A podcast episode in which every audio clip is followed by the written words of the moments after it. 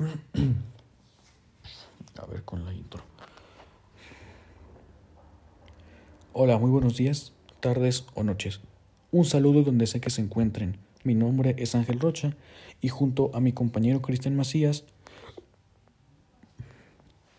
el día de hoy en Conciencia en la Adolescencia, hablaremos sobre los principales problemas del adolescente, bueno, más que nada los principales problemas, cómo lidiar con estos problemas, cómo prevenirlos, las principales y las principales sustancias de consumo. Y bueno, sin nada más que añadir, vamos a comenzar. A ver, ok. Ok, como primer punto vamos a hablar de qué se debe hacer, qué, se debe hacer si se descubre que su hijo adolescente consume alcohol, tabaco o drogas. Ok, primero que nada, hay que saber motivos, razones. ¿Por qué? No nada más lo va a empezar a tomar o a consumir sustancias de este tipo solamente porque sí, ¿no? Tiene que haber razones obviamente atrás.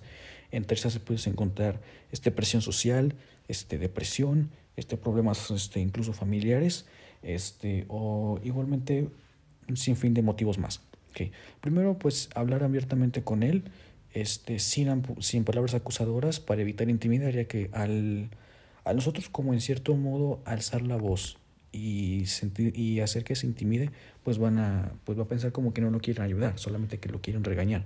Entonces hay que abrirle la conciencia y decirle, no, esto así no. Igualmente.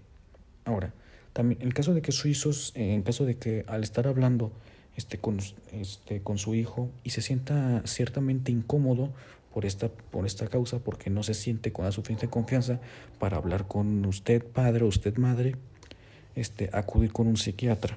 ¿okay? Este, los psiquiatras pues obviamente están especializados en estos temas, entonces no se tiene que preocupar por nada. Igualmente buscar un buen psiquiatra. Y por último, este, igualmente depende del nivel de adicción mm, brindarle la ayuda necesaria a su hijo. Este, bueno, si, es, si apenas está en etapa de comienzo, de, de curioso, de querer probar las sustancias, pues hay que decirle que no lo haga. En caso de drogas y tabaco, pues en caso de drogas decirle que no lo haga. En caso de tabaco, que tampoco.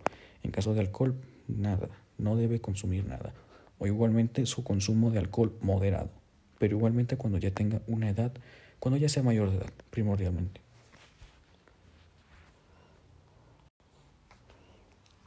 Ok, ahora como tercer punto, este, vamos a hablar acerca de las principales sustancias de consumo. Okay? Entre las más comunes y entre las que son más accesibles está el tabaco y el alcohol.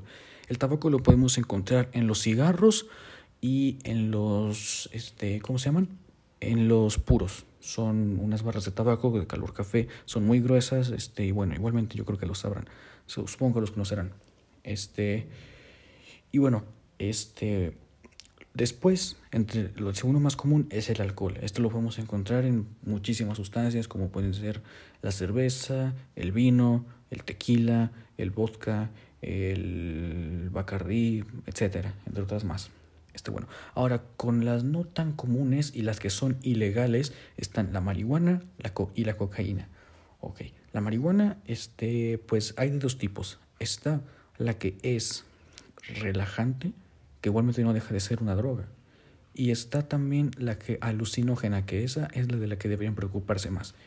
Ahora la cocaína, pues, es puede decir, te causa daños en el cuerpo a largo plazo que después son irreparables, entonces no la consuman. Los inhalantes, este, igualmente estos, este, pues, son como los pegamentos, las sustancias muy fuertes, aerosoles, esto que, pues, este son, pues, son no son como drogas literalmente, pero igualmente sirven para eso, igualmente su consumo en exceso, en inhalación, hace que tengas alucinaciones. Entonces esto pues eh, causa daños en el cerebro y pues no, no es bueno. Y por último las drogas de club como el éxtasis, igualmente que estas te hacen sentir este pues libre, o no sé, no sé cómo explicarlo porque yo nunca he consumido, pero pues bueno, estas son las principales sustancias.